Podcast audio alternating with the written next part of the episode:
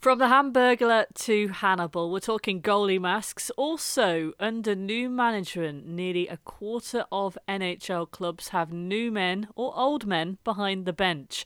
And also, we go west. We go to the Pacific and the Central Division. Week one is pretty much done in the NHL.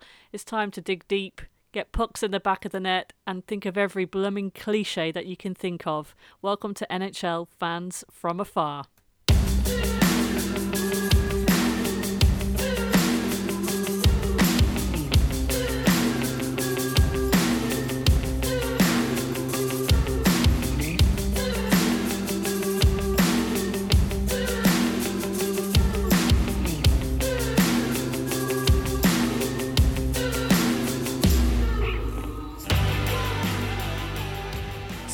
Anyway, um, our week of back in the NHL somehow was like a bapti- baptism of fire if you were a Toronto Maple Leafs fan, um, because we had not one, not two, not three, but four games. So I felt like I had pretty much no time to do anything else this week other than watch hockey, which, let's face it, if you're a fan of the sport, there's worse things that you could be spending doing in your spare time. So Sunday morning, that favourite time of the week for me where I get my breakfast in bed, I go get a cup of tea, I get up early, see the sun rise, and then I crawl back into bed with my breakfast, get my nice little slipper socks on, and I put the telly on and I watched whatever game Toronto have played on Saturday night. And I do all those things that you do where you turn the, your notifications off. And then I made a stupid, stupid error in that I opened up my NHL fantasy app to see how my team and matchups had done, and I accidentally saw the score of the game that I just started watching. So there is no safe place to go on the internet or on the phone when you're avoiding trying to get those important scores. Unfortunately, today I have two people who hopefully might have some sympathy on that um, as uh, we have a Vancouver Canucks fan and also Dallas Stars fan with us today. So, hello to Matt and to Andy. How are you? Hello. Yeah, good. Thanks. Yeah, I share your pain on the fantasy league stuff. Oh, In some ways, I regret doing it because you're always just looking at the games, aren't you? Looking at is he going to make one more hit there just to um, and you, you, it's almost cheering against your own players sometimes, um, which is wrong. now that is exactly the point, Andy. Actually, because uh, Adam, who was on last week, is currently in a fantasy matchup with Matt, who's on this week, the Mister Dallas. And uh, Matt, you got quite a, a, a kind of a blessing in disguise, but was also quite painful for you in that you got Anthony uh, Mantha, who Yep. got four goals in one game. Yep. And so you get the points on your fantasy league, but unfortunately, he plays for Detroit Red Wings, which are Adam's team. And so basically, he got smashed in fantasy matchup by one of his own players. Ouch. Yeah, but those four goals were against Dallas, so I'd rather have not had the fantasy points and got the uh, the two points for Dallas. But uh, never mind, some some slight consolation, I suppose. So, how many games have you guys had to watch this week? Uh, had to watch. I've I've had to watch two Canucks games. um, yeah, I, I saw- I saw the um, Toronto um, Montreal game. That was quite entertaining. The um, the the five five one. I don't know if it's entertaining is the word because I mean, for those people who aren't Leafs fans, what happened was we were nailing it and we entered the third 4-1 uh, you know, up and then uh, a whole host of things happened really. In short, the most amusing moment, I suppose I can say it's amusing now, was uh, Kasperi Kapanen, whose stick broke whilst he was in play, and then he threw it, but he threw it at the player with the puck, of which nobody seemed to know during the game what was going to happen next. It's like everybody just assumed it would be a minor penalty. In fact, I think uh, Kapanen was even heading over towards. Uh, to, to the um to the penalty box, and Michael Hutchinson, who was the goalie um, in the net for Toronto, didn't know it was going to be a penalty shot until about thirty seconds before the guy actually took it. So um, and then they scored three on us, uh, brought it back to four four. It did the 5-4, 5-5 dance, and then they they went on and beat us in a shootout. So oh, But see, when I read it on the fantasy app, I read it wrong. I thought that we had won in a shootout. Um, so that was even more painful then uh, when you think you know what's going to happen and then actually what you thought was going to happen doesn't happen. So Mm. I don't know. So, but, From a neutral's point of view, though, you can't get much more from a game. You know, five goals from each side, uh, going all the way to penalties at the end as well. Some sort of weird refereeing decision.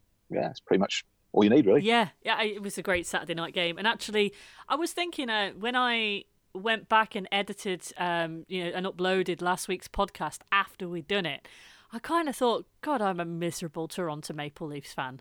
I'm just a pessimist and I'm moaning, and um, and I think it was just because I hadn't really got chance to really.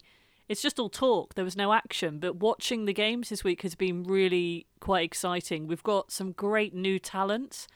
Um, William Nylander is is doing fantastic. I mean, he's changed his number to 88. Um, he's still got the you know the the smooth haircut, but he's absolutely on fire. And there's this kind of whole hokey cokey going on um, of people who are doing the dance on the fourth line.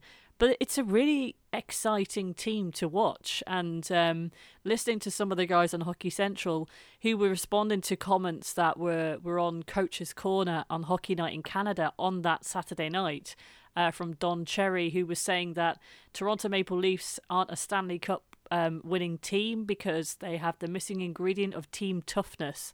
Um, I, I mean, yeah, as as people are saying, they've made a gamble. The Leafs have, and it's all about skill. It's not about the big hits and the fights. Um, and whether that will pay off, we'll find out. But um, but yeah, team toughness has been something that's been interesting, hasn't it? Because we've seen some big injuries, and also we've seen Sidney Crosby have a fight. I mean, Mm. I did not expect to see that. But hey, as uh, as a couple of um, people have tweeted, who when you need to do it, you need to do it. Did you guys watch it? Yeah, absolutely. I, I, I- I was I was impressed with it. I think okay, it wasn't it wasn't the best fight, but for a guy like Sidney Crosby to uh, stand up for teammates and, and things and set that example, I think that's that's going to go a long way with the Pens team um, and the and the younger players. Um, so yeah, no, I, I, I was really impressed that he did it, um, and I think more more um, sort of skillful senior players should should kind of continue with that. Yeah, um, I mean, I think we asked. I, I asked uh, a couple of the Pens fans on our Twitter feed at NHL fans from afar whether they thought it was necessary or nuts. Um, it's a crude way of uh, analysing it, but the British Penguins fans uh, fan club came back to me and said they thought it was necessary and nuts. It should have been someone else doing it, but if he was the one there, then so be it. He can handle himself if needs be. It Really, just shows that someone like him is an all-rounder. He can literally do a bit of everything. It was more of a wrestling match than a fight, though, wasn't it? Really, let's be honest. Yeah, yeah. But that's what you want in week one, isn't it? That's uh, that's what you need. But then I guess you know we should also mention before we kind of get into both of your teams about the news around the league and the big news at the start of this week was about the the injuries um, with Pittsburgh Penguins as well. Um, massive, massive blow, isn't there? I'm just trying to Yeah. find the the tweet now. So Mal- Malkin's out. Malkin. Yeah. Mhm.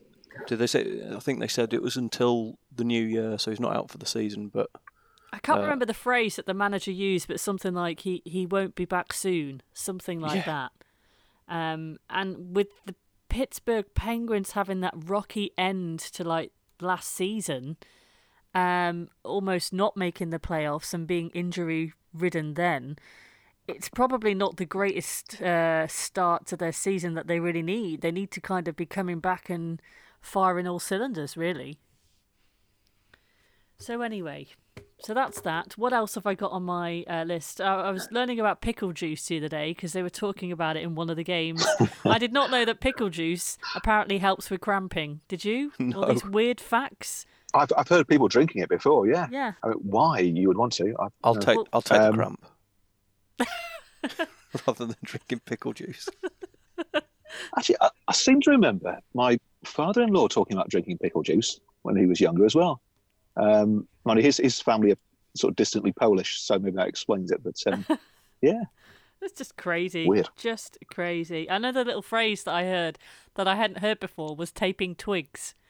Um, Oh. you know, like eh, when they're kind of they're actually taping their sticks, but um, and the science behind that, and which direction you do it, and which type of tape you use. You know, um, players can be quite superstitious about this. You know, when they their stick breaks and they need to get another one quickly, um, the equipment managers kind of have to know the quirks of how the players like their sticks to be taped. Um, but I'd never I'd never heard the phrase taping twigs. I thought that was quite cool, actually. Mm. So I wrote that down in my little uh, geeky hockey pad to share with you. I hope you appreciate that. Most of my learning about um, ice hockey this summer has been through films. I've been watching a lot of ice hockey films. Like what? So um, I watched uh, both the Goon films. Yeah.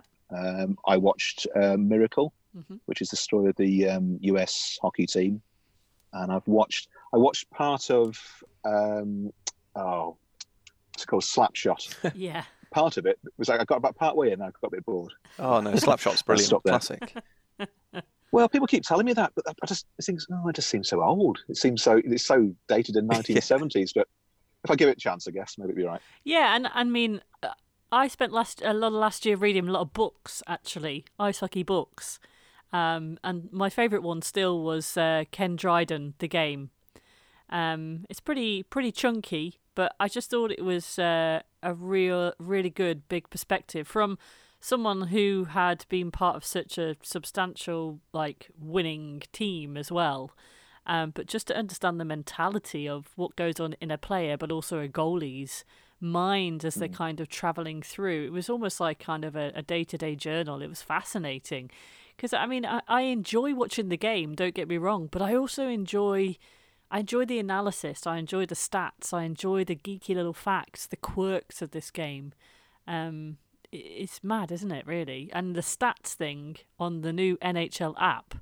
I mean, I'll have to hold Matt back because he's uh, he's you're not loving the new NHL update, are you? But the stats thing is good, right? Yeah, no, I like the stats. I'm just really struggling to not find out scores when trying to watch highlights of other games, but um, I'll I'll get there. I'll get there. Okay. Um, what else have we got in terms of uh, news? Anything that I should be pointing out? Have you guys seen anything that's caught your eyes? I I've just been Um, pretty focused on on uh, a lot of the Dallas stuff, so yeah, not not se- seen too much else from around the league.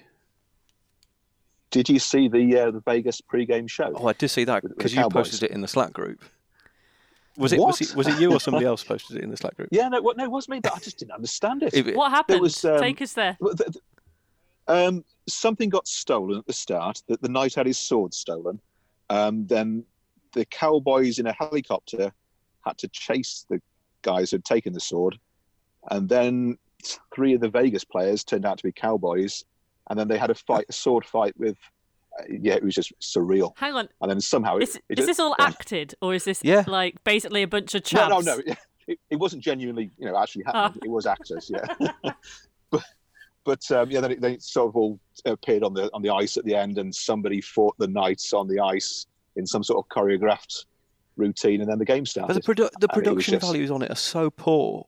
I, I, I can't quite believe that they're they're doing it. It's it's really cringy to watch. and then somewhere a puck got launched into space and then came back down again, and then yeah, yeah. Oh my god! I don't know how I missed that. The thing That is, Ve- sounds Vegas have done some really good things with with their pre-game stuff, like with bands and, and, and some performances and, and things. But they've also done some really odd things. But fair fair play to them for actually trying some new stuff out and, and seeing what they can get away with. Oh my goodness me! Well, I mean, one of the things that I thought was was quite cool and quirky. They announced John Tavares as captain um, of Toronto Maple Leafs. Um, and it was quite cute how they kind of let him in on the secret where he went to a room and there was his wife and his little baby and his baby was wearing a Leafs jersey which had the C on it Aw. which was quite sweet. But the other little quirk, actually, um, that Toronto really in their um, preseason interview, uh, sorry, pre-game interviews and post-game interviews are massively, massively riding off the back of the Toronto Raptors' success. um, winning NBA last year. So um, one of the things they had in the locker room um, after the first game, they had the actual winning ball or a basketball. Um, which they kind of uh, Mike Babcock throws to the who he thinks is the player of the game um, afterwards. Mm. Um, but he also was kind of uh, he turned up at one of the the pre-game interviews um, pressers wearing a Raptors um, jacket as well, and he keeps kind of saying, you know, our time is now. There, like the fact that so many of the players witnessed them win. Um, and what it meant to the city that they're kind of going off on that momentum. So I thought that was hmm. quite interesting. How long do you think that'll last, though? Do you think exactly. in 82 games' time he'll still be wearing the Raptors jersey and throwing the ball about? Or is it is it just going to be for this week? Who knows? Who knows? But I mean, one of the cool little quirky things. I mean, we all know that Auston Matthews is bloody brilliant, and you know his shots that he's done in the last week have just been on it. He is Mr. October, whatever they call him. But what was the coolest thing about him was so he got player of the game in that first game, and rightly so. So you see Mike Babcock throw the basketball over to Auston Matthews. Auston Matthews then, right, does that kind of thing where you put both arms out in front of you and then you kind of roll the ball up each arm and like do a wriggly oh. little cool trick thing. Um, I was like, oh, you're just too cool for school, aren't you? So, anyway, was there much of a debate about whether he was going to be captain or Tavares, or was it always going to be Tavares? I think it was it was expected that it was going to be Tavares. Uh, there's no great shakes about that, and there was the idea that some for some of the younger players that it gave them chance to kind of grow into their contracts, their role, that mm. they were still quite young, whereas Tavares already having wore the C in in the Islanders it, it it wasn't no great shakes really. I think it was I think it was inevitable really. He was the obvious candidate. Um, but see, the reason I'm asking is there's a similar situation with the Canucks with with Bo Horvat, uh-huh. and for for years for years it's been obvious he's going to be the captain, and for years they've just sort of held off and held off. Well, well for years, a couple of years anyway, um, because once um, Henrik Sedin retired, then it was you know who's going to be the next captain? It's going to be Bo, and it seems like they're finally getting around to announcing him but it's still being kept secret and kept secret. And you think it's obviously him. It's nobody else it can be, surely. So, how many years have you not had a captain for? Uh, just last two seasons since um, the Sedins retired, basically. Yeah.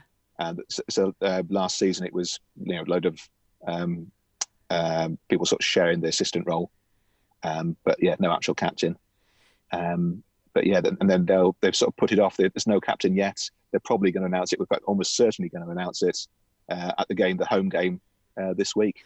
Mm, it, but, yeah, it's interesting, isn't it? Off. Because I mean, I had never really thought about this until we kind of delve into doing this podcast last year.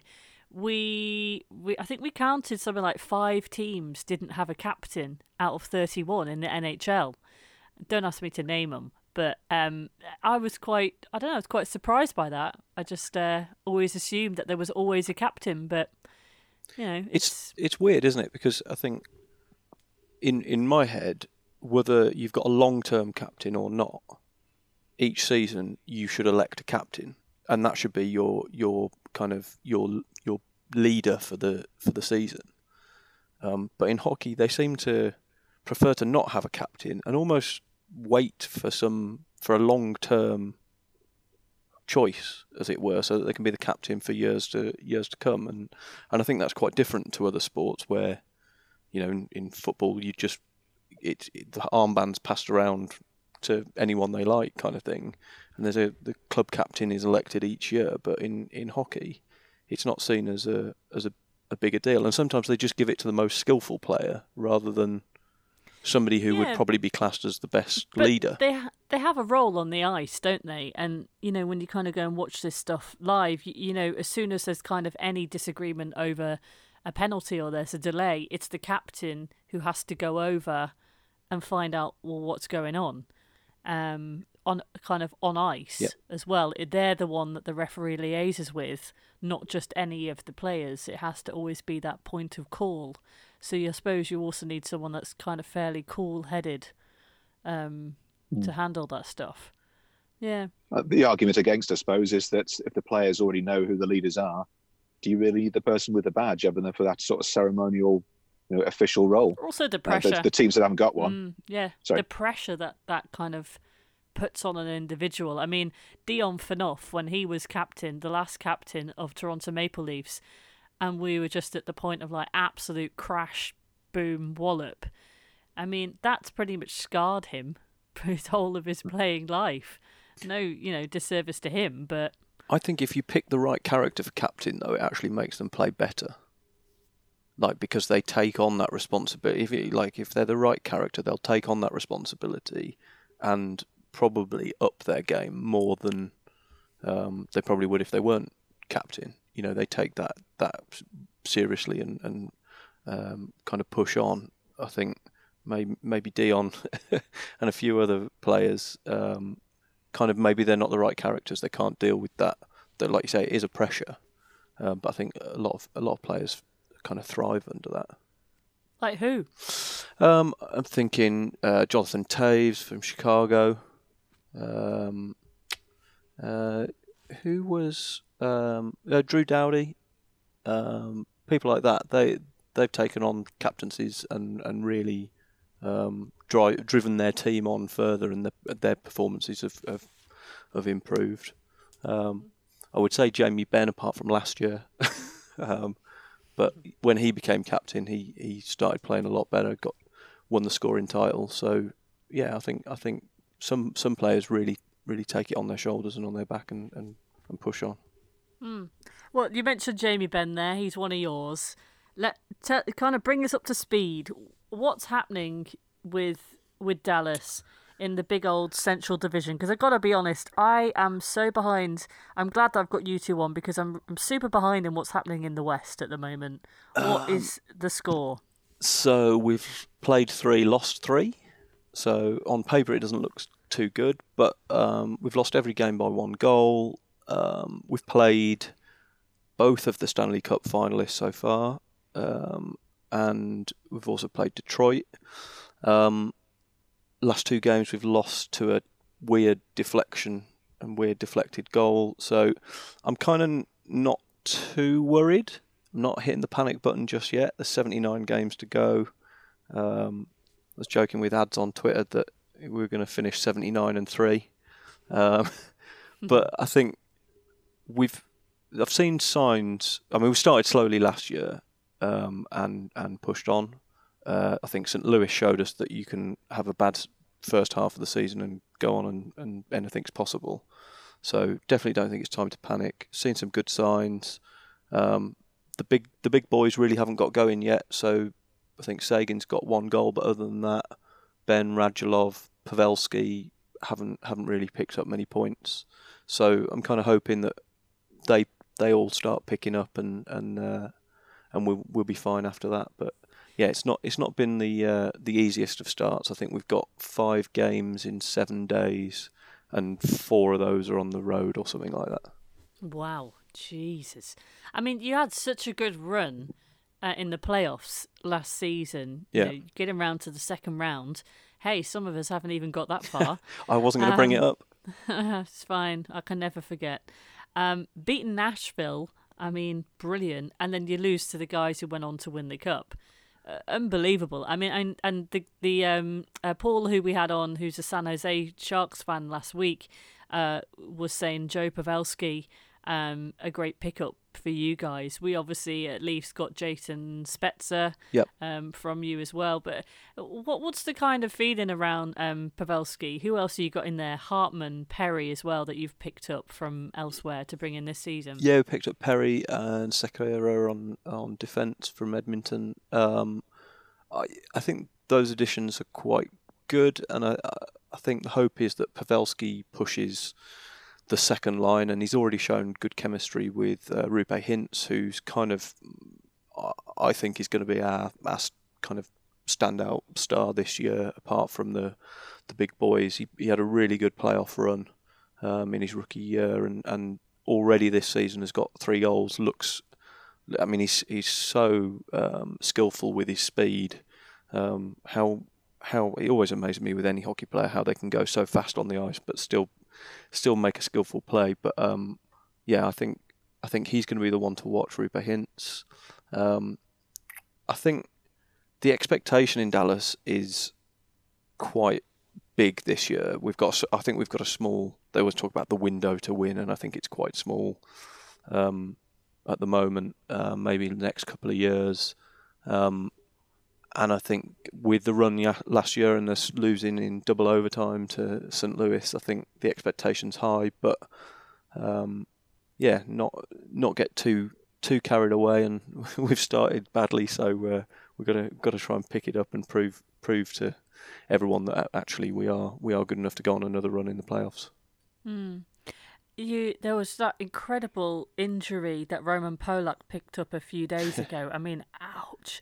But I mean, what I'm what I'm wondering is what what are you missing at the moment? You know, I, I mean, in Toronto, for us, it's this idea of toughness and making sure our fourth line is set and also defensive, like pairings and also just defense in general as as a question mark next to it. So, what's your question mark? I, I I'm quite pleased with our roster. I think finding line combinations that work um, is is one. I mean, game one we got three injuries in the first period and a half, and uh, including the the Polak one. So we've already made four call ups from the AHL. So we've got to quickly find line combinations that work and uh, are productive. Um, but I think I think other than that, the I like our defence. We, we we can move the puck well, but I think in the first three games we've we've made too many turnovers. So I think we've got to just clean up uh, our exits out the zone, and, and and I think then we'll be all right with players like um, Klingberg and and Heiskanen. Like they can really move the puck, and so um, and and also get the puck on net. And with Pavelski, hopefully, you know, probably the best tipper in the in the game. Hopefully, he can get a few goals uh, that way. But yeah, I, I'm kind of not concerned about our squad. There aren't there aren't too many areas, or I think it's too early to tell where we need um, to add anything. Um, and obviously, injuries. If we keep getting as many injuries, we'll we'll need to add something at some point. Mm. I mean, I'm going to come to um, Canucks with Andy in a second, which is a really different kind of scene when we talk about goalies. But you have obviously got Ben Bishop, uh, which I love on Elite Prospects, how it describes him in his little, you know, little description. Yeah. A massive piece of business, uh, which I just think is the best description for a hockey player ever. I mean, he's he's on five mil. His contract runs up at the end of the season. Yep.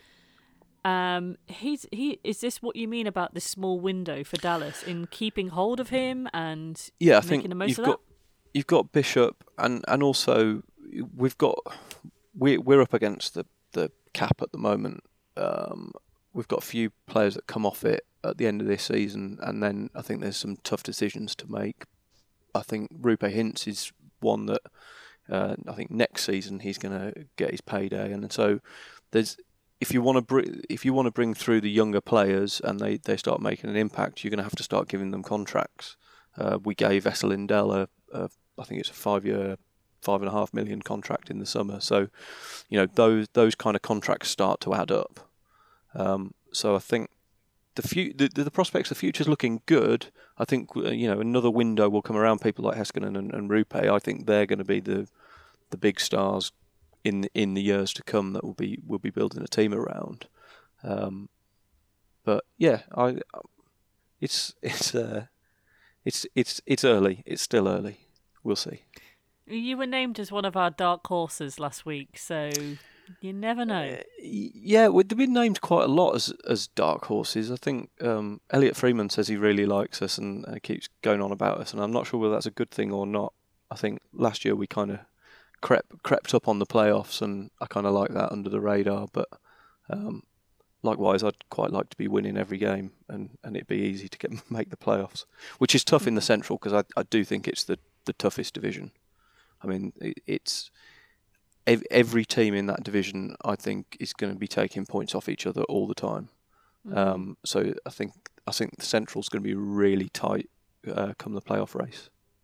Yeah, and actually, Andy, that was something I was looking at um, in in the Pacific, really, of the how how tight things were, how many points people needed to even get in the playoffs just last season, and pretty much it was about ninety three points or 96 points i think most teams mm. needed to qualify so you finished with 81 points last season so you were quite a way up that but in your division you kind of called it a bit lucky that you've got anaheim la edmonton in your division so that means that you're never the worst um, which you know no, every cloud. There's, there's probably three. Yeah, there's probably three teams there that sort of stand out as being the ones you just expect to be at the top. Though it's hard to see the other teams like the Canucks catching Vegas, um, the Flames, or the Sharks really, because they just seem you know, much, you know, better rosters overall. Although what the others have. Sharks are currently at the bottom of the league right now, so it didn't go to plan with them with Vegas. So you never know. You never know, do you? Talk me through your your goalie situation.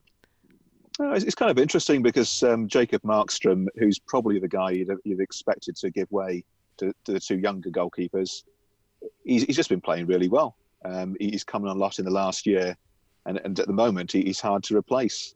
Um, he's a big guy. Um, he seems to have you know settled into the role just in the last season. Um, he's credited that to he's got a goalkeeping coach called uh, Ian Clark, who has sort of simplified his game um, and the other two guys, a guy called Thatcher Demko and uh, Michael DiPietro, are not really getting much of a look in at the moment. They think uh, Demko will get a few more games this season, but at the moment, Markstrom just seems to be um, the number one. He's cheap, isn't he, as well? Three million. Yeah. 3.6. Yeah. Yeah, I expect it. They'll probably move on from him as soon as they're happy that um, Demko is, you know, the, the guy to succeed him. But at the moment, he just seems a very capable um, uh, goalkeeper. Mm. So they, they're sticking with him. Let's just look at the, you know, the stats don't lie, as they say. It's five years since your team made the playoffs, and you've been in the final twice in the last thirty years. Um, what, what, where, where is where is your team going? What are you thinking in the next couple of years, let alone the next season? Well, they've got some good young players, um, which they're looking to bring on. You know, um, Elias Pettersson, Brock Boeser, Bo Horvat, uh, Quinn Hughes has sort of started to break in. He's a very exciting skater, and they, have added a few players around them now to sort of um, to help them along. Um, Ferland and Miller to the um, the forwards, and uh, Tyler Myers and um, Benn from uh, Montreal to the defence. So it, it, looks like it should be a better team, but it, it's just got the same problem I think as it has last few seasons. It's just the depth isn't there. Mm. You know, once you get beyond the top players, you're going to people like Tim Schaller and um, Jay Beagle and you know players Josh Leivo you'll, be familiar with who, who really aren't you know top top talents and the sort of players you'd um, you build a, a playoff team around. Uh, and if you see start to get injuries to the top players, especially, then you're struggling. Yeah. What What do you think? Where do you think your team will be at the end of the season? Are you going to make playoffs? Well, in a funny sort of way, um, it, it's, it's, I'm thinking more about what's happening to our draft pick because um, we, we've um, sort of mortgaged the, the, first round draft pick uh, on the JT Miller trade. We've got a, a, a uh, forward from the uh, Tampa Bay Lightning, and it's a conditional first round pick, which we're going to give to them. So if we do make the playoffs this year, then we give that draft pick to Tampa Bay. If we don't make it, then um, then we keep it. So in a way, I'm sort of hoping we, we don't make the playoffs, and I I, I, I sort of think that's the way it's going to go um, because the, the, jump up from I think it was, about, you know, it's ten points. You, you said um, the playoffs last season. I'm not sure we've, we've improved enough mm. to, to, to jump that gap. 12, 12 points. You needed uh, another 12 points to make the hmm. playoffs mm. last season. Yeah. Which yeah, I mean JT Miller, I think it seems to be a you know decent player, but I mean, that was was the big talking point really for the Canucks. Um, certainly, the start of the um, the summer was whether it was worth giving up a first round pick for basically he's a good player, but a kind of a complementary player. I don't think we're expecting him to score a huge amount of goals. We're we're sort of expecting him to improve the lines that he plays on. Mm. You know, whether it's with Pettersson or whether it's with Horvat or or whoever, whether he's uh, played at centre himself somewhere. Um, yeah, he's, he's not doesn't seem like the sort of player you give up a first round draft pick for. Yeah. So we'll just have to see. So Vancouver and Edmonton, is there still rivalry there? I mean, who do you enjoy? Which matchups do you enjoy? The ones that have the grit for Vancouver? Yeah, them the Flames as well. I think there's a bit of sort of local rivalry with, with them as well. There's um, nobody likes Boston because of what happened in uh, 2011. Uh, actually, nobody likes Boston, do they? No, exactly. Yeah, but I think that you have a, a, very justified reason. You should probably explain to people who are not Canucks fans. Just. Uh, it, yeah, it just went down to the the, the fifth game, um, and yeah, it, in the Stanley Cup. The, the, two sides, yeah, the Stanley Cup, so to say, yeah, uh, and um, yeah, it, it, went badly, uh, and um, yeah, the, the Vancouver fans end up smashing up Vancouver, I think, after the game. So it was, it was, yeah, I think there were some players that also said that they could never go to Boston, and Boston players who said they could never be seen out in Vancouver for years afterwards because the hatred between the two teams was so deep. Um, yeah, I mean, I think both teams probably had some players in them which were, you know, pushed things a little bit. You know, there's um, quite a few of them still at Boston, but um, yeah, it, it, wasn't a nice rivalry. and the players, a lot of the players have moved on, certainly from the Vancouver side since then. But the fans don't forget, even if it was you know eight years ago. No, I don't know if that's like a Canadian hockey fan thing as well. Yeah, that like the hatred amongst Canadian hockey fans seems to be so much more vitriol in them than uh, American hockey fans. I don't know. Yeah, I guess we'll wait and see what happens when um, Seattle come along as well, because you'd think they would also be a a potential rival, depending on you know, how things go for them. But you know, a lot of people from um, uh, sort of North America, from the Seattle area, would probably be Canucks fans at the moment, and might then sort of settle on Seattle instead, and you, know, might get a new rivalry starting up down there. Mm. So I just want to ask both of you for your divisions, who do you think is going to finish top of your division? Because yours are a little bit more tight races at the top. So for Pacific, who who do you think is going to be at the top? Vegas. I, yeah, I just think looking at their team, especially adding Mark Stone at the end of last season, it's just the whole way through it looks strong. Mm. The, the defense maybe not the greatest, but still pretty good. You've got a good goaltender, and yeah, just got a lot of good forwards, and you can just keep bringing the lines on. And yeah, Calgary maybe um, again, you know they've got lots of good forwards um, and yeah, and the Sharks again probably as well. So I reckon Vegas are those 3 mm-hmm. but those three will be the top ones. What about Central, Matt? Uh, unfortunately, I think it'll probably be St. Louis. I think uh, they are very well organised, um, and every time I watch uh, O'Reilly, I just I'm impressed. Uh, unfortunately, um, and I just think, yeah, I think they are they've now got that winning belief as well. So I think during the regular season, I think they'll they'll kind of be the ones to beat in the in the central. Mm. Okay, well, we're going to kind of um, get into a bit of a tidbit uh, info on goalie masks um, in a moment. But whilst we're kind of deep into hockey talk, we should probably uh, reference this kind of term under new management. Uh, that nearly a quarter of teams have new bosses behind their benches, seven out of 31. There's only one rookie, uh, which is DJ Smith in Ottawa Senators. The rest have all served time as a head coach in the NHL previously. But one little interesting fact that I did find when I kind of delved into this, and I don't know how, I, I mean, I've kind of, found him quite fascinating. Ralph Krueger of Buffalo mm, Sabres. Yeah. And um, he's ex Oilers. Um, but even more interesting is when he kind of had this time out from the NHL, he went over here to basically be chairman of Southampton FC yeah. in the Premier League.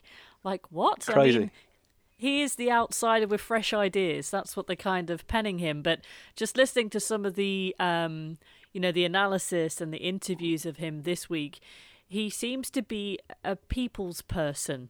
Like he's very good at kind of if a player needs to get their mindset right, if a youngster is struggling to kind of get up to speed with things, he's great at kind of getting to know the human behind the player, not always like kind of delving into the technical aspect, which I think is an interesting philosophy. You don't often hear that kind of approach as a coach.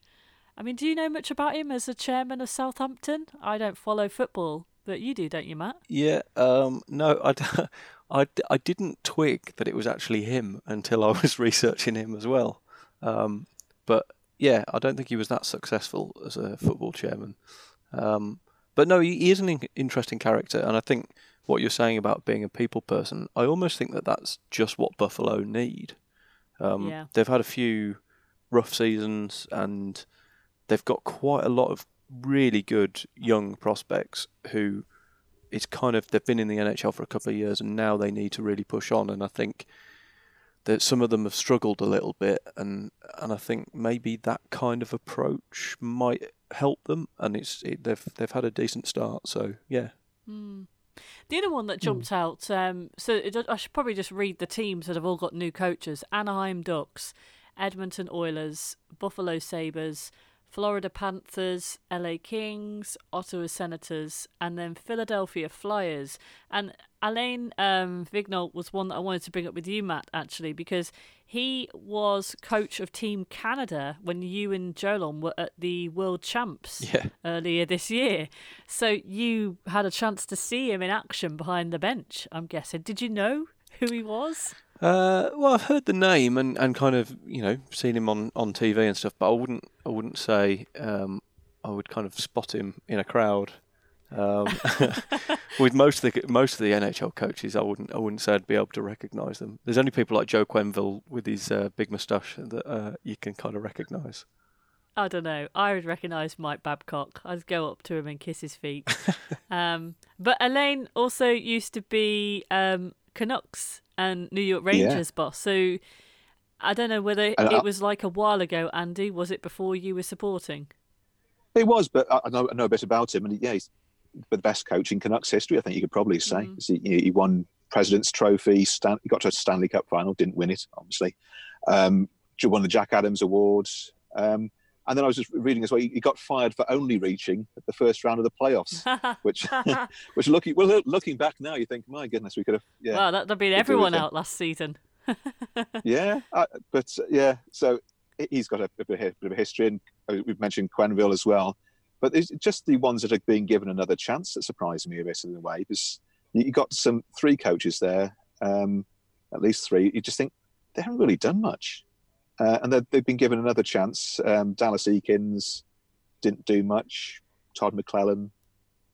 And then, so why why are these people being given chances and not, you know, up and coming coaches? Well, what's also interesting, just before we move on from Philadelphia Flyers, um, Mm, with with Alain, like the two assistant coaches that are under him have both been head coaches previously.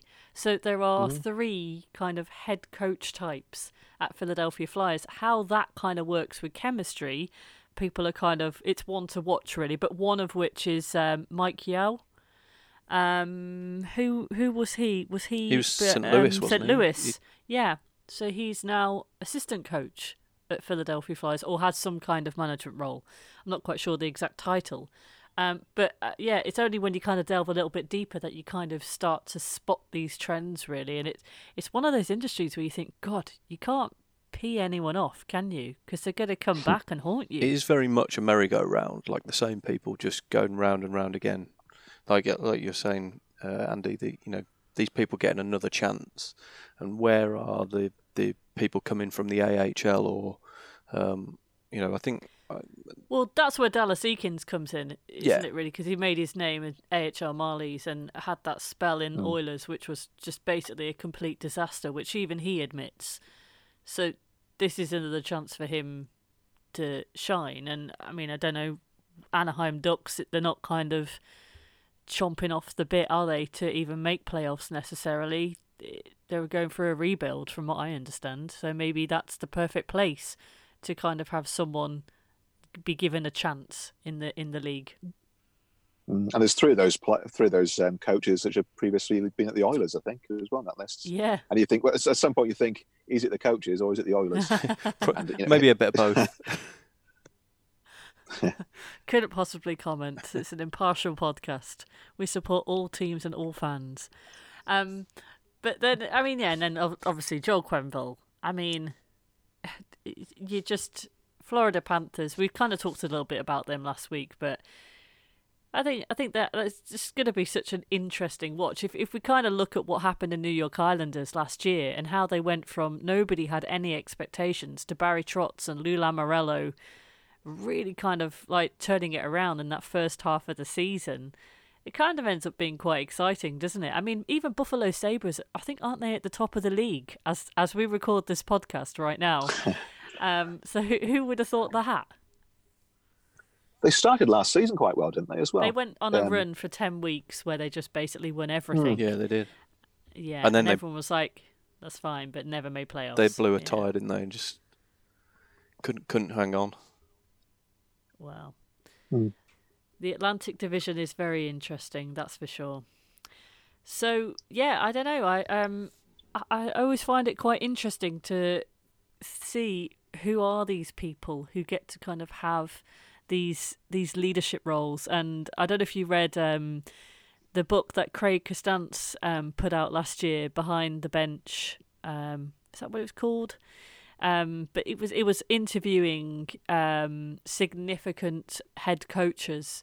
Joel Quenneville, I'm sure, was one of them, and they went back to uh, one particular game and, and they sat down and watched that game together, and and they kind of paused it and talked about those moments and relived those moments, but like you know, kind of with a different perspective that it wasn't at that specific time, but like a few years later and it, I just find it really fascinating because they all just approach things so so differently. Um, Mm. That yeah, it, it's kind of like it's like business management, really, isn't it? How do you manage? Yeah. How do you manage life? And that's where I, I enjoy reading the stuff that Mike Babcock has written his own books as well, actually. And I find I find that stuff fascinating because it kind of like I mean, there there are some question marks, say, on people like Mike Babcock. One of the things that they were kind of throwing about him the other day, and it came, the same criticism came during the playoffs. Why are you playing your third and fourth lines in some of the most important minutes of the game? Um, so, like the final minutes and the first minutes of a period, those are the two minutes that you really don't want to get scored on because it could change the whole momentum. And so, uh, I can't remember, I think it was at the end of one of the periods, he's playing our fourth line, which currently isn't set. So, we're not even sure if they're the right people to play on the fourth line. So, it's kind of like understanding the philosophy of, well, why have you done that? Mhm. It's interesting you're saying about business management there because you know going back to Ralph Krueger again, um, you know he, he was put in a sort of basically a leadership role, wasn't he? A business role wh- where the, you think the skills are not the same, but they are, I suppose, in some ways, aren't they? The sort of leadership skills, uh, managing people.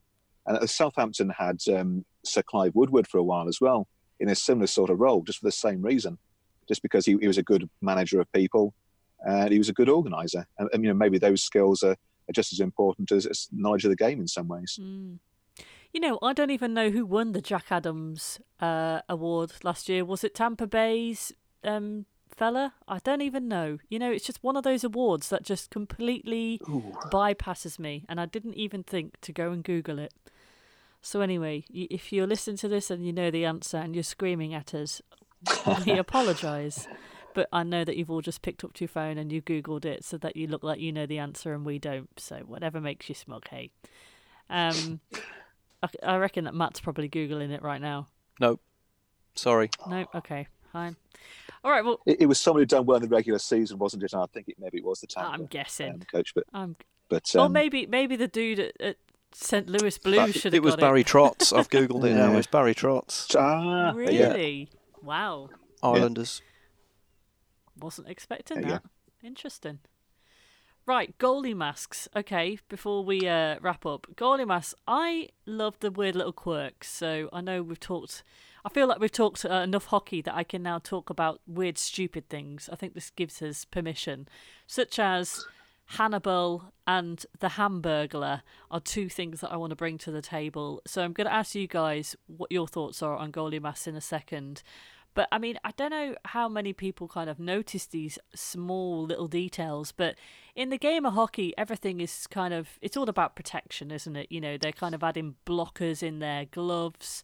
um, extra protection onto like their skates because more of them are being expected to block shots. So if you're on the penalty kill, you're going to get more blocks in your equipment. Um, goalie equipment has changed dramatically over the years, but the goalie mask has always been like the little quirk that you get to show a bit of individuality, and not all of them do. Some of them like to just kind of stick with the same template year after year after year. Um, like Matt Murray, for instance, pretty much likes to do the same thing, always has the yellow stripe down the front. But then there are some people who love to kind of just go and, yeah, just play with it. Like Brian Elliott from Philadelphia um, has used the same artist for like, uh, well, Philadelphia have used the same artist for the last 10 years. Uh, this guy called Fran. And Brian Elliott used to be um, a Teenage Mutant Ninja Turtle fan as a kid. So he loves bringing Casey Jones to elements of his helmet. Um, and so they kind of all like, yeah, these kind of dark, terrifying clowns and like, yeah, just just weird little graffiti um, faces. But then there are other people who kind of have a bit more fun with it. And um, one of the most famous um, goalie mask helmet uh, sprayers, air sprayers, painters. I'm not quite sure what the term is really.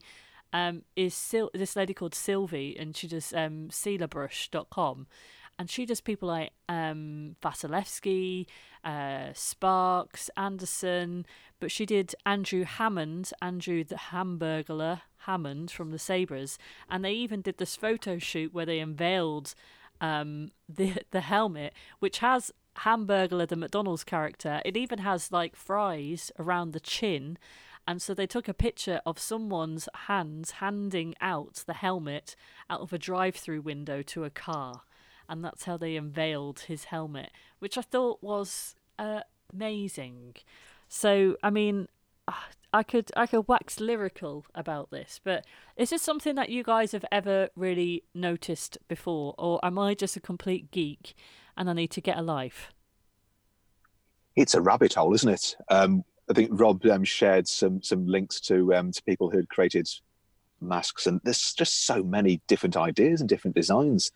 I like these um, these color changing ones um, that Vasilevskiy and some others have got, where when it gets cold, they they change color, and the, just the, the thought that goes into them is incredible. Yeah. I, I'd never really considered it in as much detail before, but when you look into it and you know start to look at their Instagram pages and stuff, it's fascinating. Yeah, I mean, what I didn't actually know, you know, the the film Hannibal, um, uh, or Science Science Hmm. of the Lambs, where he's got the Hannibal Hec- uh, Lecter Yep. mask. That Hmm. was actually designed by a guy who made custom goalie masks for the NHL. Um, and and it is actually a repurposed goalie mask, and it took him five minutes to design. The guy was called Ed Cubley. Now, because I always thought, like when you look at the early goalie masks, how similar they look to the to the Hannibal mask. I never actually realised it was an NHL goalie mask. Excellent. Yeah, Jason Voorhees as well, of course, with his Who's that? yeah, yeah, the hockey mask. Uh, they've got the eyes of um, is it Halloween? You know, the guy with the big machete Yeah. and the, the mask. Oh yeah, yeah. I mean, I just, I, I- it's just absolutely insane. One of the ones that um I thought was quite cool actually, Jordan Binnington, who now you know none of us knew who he was this time last year. Now we all do. Um, Yeah, second place in the Calder. in his early years, he had um, he had one that had uh, Fresh Prince of Bel Air, like Will Smith's character, on his helmet, um, which I thought was quite cool. It's good. Uh, apparently, Carey Price actually he switches it up several times a year. So every time you play Montreal, if Carey Price is starting, have a look because he changes it up for like Remembrance Day and yeah, special occasions, which I didn't know. I never realised that. You just think, oh, it's a mask, get on with s- it. I suppose the goalies are so covered up in equipment that actually it's their opportunity to show a bit of a bit of personality, um, a bit of a bit of who they are. So yeah, I, I really like the Martin Jones one, the um, the the mechanical shark. I think that looks pretty awesome. for San Jose, And yeah. uh, what about really bad ones? Is there any really bad ones that you don't like? Not recent ones, but I mean, there was one guy, Drew McIntyre, who his one just. I mean, I love all these like cartoons. Care Bears, Winnie the Pooh, My Little Pony. Ooh. Right now, if you ask my four-year-old self, I would have been in heaven. But I'm a bit like on a goalie mask. It's not really very scary, is it? Have you? Jacob Markstrom had a weird one because he had, he had like um, it was his ears were painted on the side of his mask, so it looked like he was wearing an old school hockey mask, and you could see like his hair and his ears painted on the side of it, which was just weird. Wow. Have you- I mean, the Have you? Have you Go on, seen uh, Anton Khudobin's mask? So his nickname's Dobby, and he's got Dobby the house elf from Harry Potter on the side of his mask. Oh, And I think he said recently he doesn't even like Harry Potter. But he's a bit of a he's a bit of an odd character. So uh, yeah, It's just, I mean, it's crazy. There, I think even when you kind of go into the history, and and the Hockey Hall of Fame has got some really amazing hockey masks on display. Anyway, um, the one which uh, I've used for the photo uh, for this episode is um, uh, Gerry Cheevers. And what he did was he had a white mask that he wore. This is back in the 70s, late 70s. And every time a puck hit his face on this white mask, he would draw a line and some stitches. And so then eventually, like by the time he wore the mask for a little bit, the whole mask was covered in stitches.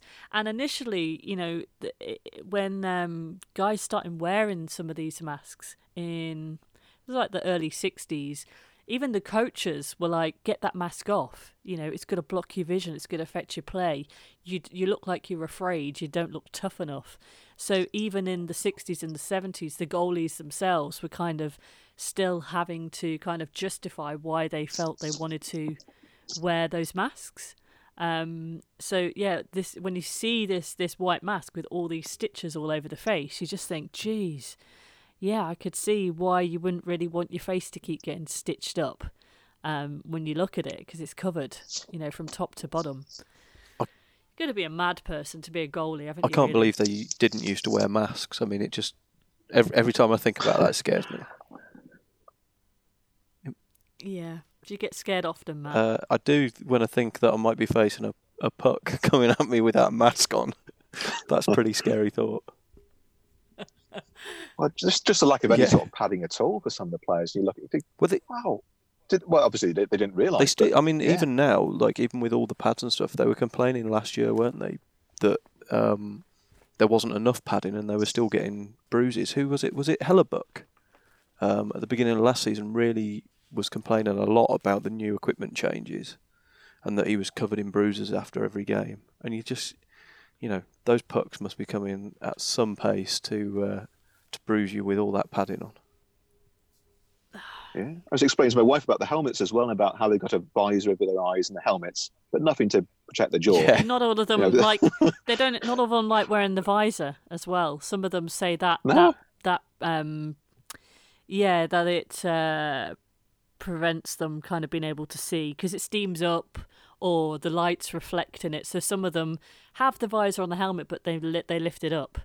Um, yeah, so well, you know, it, it it's crazy, isn't it? And just even that when you see the young players go from eighteen to like you Mm. know one day after their 18th birthday they take the cage off and you think well hang on a sec yesterday you were in a cage why suddenly don't you and is it is it a kind of thing to look cool and you know it's it's a very interesting fine line of a sport isn't it?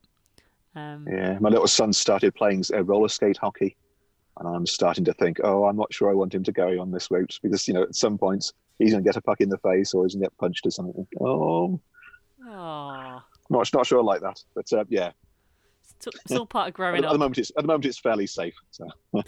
Just to kind of go full circle actually i used to do roller skating. I remember going to like roller skating discos. Do you remember those back in the 90s mm. and i had um teenage mutant ninja turtle. I um roller skates. Oh. yeah.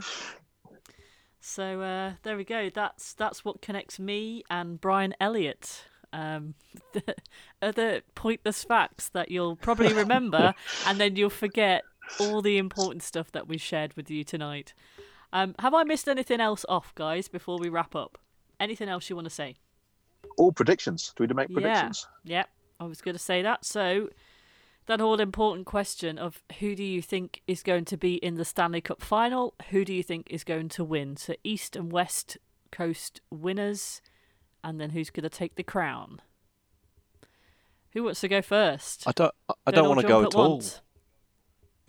I can't. it's too early. Go on, I'll go first. You can copy Okay. that. um, I'm going to go Vegas because I think they probably could and could have made it last year on um, one side, and I'm going to go Tampa Bay on the other, This because it's boring and predictable, and they've got the ability to do it too. So Vegas, Tampa Bay, and oh, um, Tampa to win. Ooh, okay, okay. Well, Event finally. Matt, you'll be pleased to know that both Adam and Paul last week both picked Dallas as their ones to go through and win. Yeah, well, they must be crazy. I don't know. Uh, well, uh, hopefully, hopefully that comes true. Um, I can't pick us, so um, Why not? Why can't you pick you? because I don't want to get. Well, well, look, we've lost the first three games, so if I, you know, I don't know, I can't pick them. That doesn't mean I don't want them to, and I don't, I don't believe that we can. It just means I'm, I'm not going to pick them. Uh, I don't know. I'll probably say um, somebody. I think I said when I was on this time last year. I said Nashville um, from the West, um, but I hope it's not them. But um, Come on, I Matt. don't know. Come on. I don't know. uh, We've got homes to go to. uh, yeah, I, I, I'll go. I'll go. I'll go a wild card then. I'll go um, Buffalo from the East. Yeah. What? Wow. And, See, you're and gobsmacked. who? but Who? Yeah, I mean they're not even going to make the playoffs, mate. I, but I know. I carry think on. they will. I think they will. I think it's going to be the Krueger And- effect. We've we've spoken so much about him tonight. Right, and who on the West? Uh, probably going to be uh, St. Louis again. I reckon. Although I, And who's going to win? Oh, I can't be St. Louis again, so that means I've got to say Buffalo. What have I done there? This is worse than when me and Jolon did a playoff bracket in November yeah, but Jolan just picked December. Toronto to win for everything. Like, Yeah. Okay, Buffalo. wow. I don't know whether many of the Oh, people are going to say I'm the not going to be rushing to the bookies. Put it that way. I, I think you should, just so that then you can really stick the fingers up at us all when you prove us wrong. Um, because right now, or or this time last year, who would have put money on St. Louis Blues to win the Stanley Cup? Nobody. Yep. Nobody would have said that Washington, Pittsburgh, Nashville, Toronto, Tampa would have all gone out in the first round. So why not Buffalo to win? Well, never thought I'd be finishing this podcast saying those Neither words. did I. oh, anyway, it's been great fun. Thanks, guys. Um, next week we're talking Carolina Hurricanes, which should be fun. Uh, with Paul Lawson. Uh, they're on an absolute stomping run. They've just won th- all three of their games in the first week. So can they keep that up? Uh, also, we've got James back with us as well, who writes for the Ottawa Senators and Arizona Coyotes, but is secretly a Leafs fan. There's always out there, aren't there? We're, we're never we're never too far. You're never too far from a Toronto Maple Leafs fan. So be nice to us because you never know. Guys, it's been awesome. Um, what have I forgot to say? I forgot to tell people that you can email us nhlfansfromafar at gmail.com if you want to join our Slack group where you can connect with us, where we share videos and little comments and banter and, and generally you know abuse each other. Um, you can send us an email to get an invite to that slack group. And we're on twitter as well at nhl fans from afar. I've been claire. He's been andy. Hello. Or bye. even. and he's been matt Bye. and that was possibly the worst ending of a podcast you've ever heard but we'll be better next week we promise see you later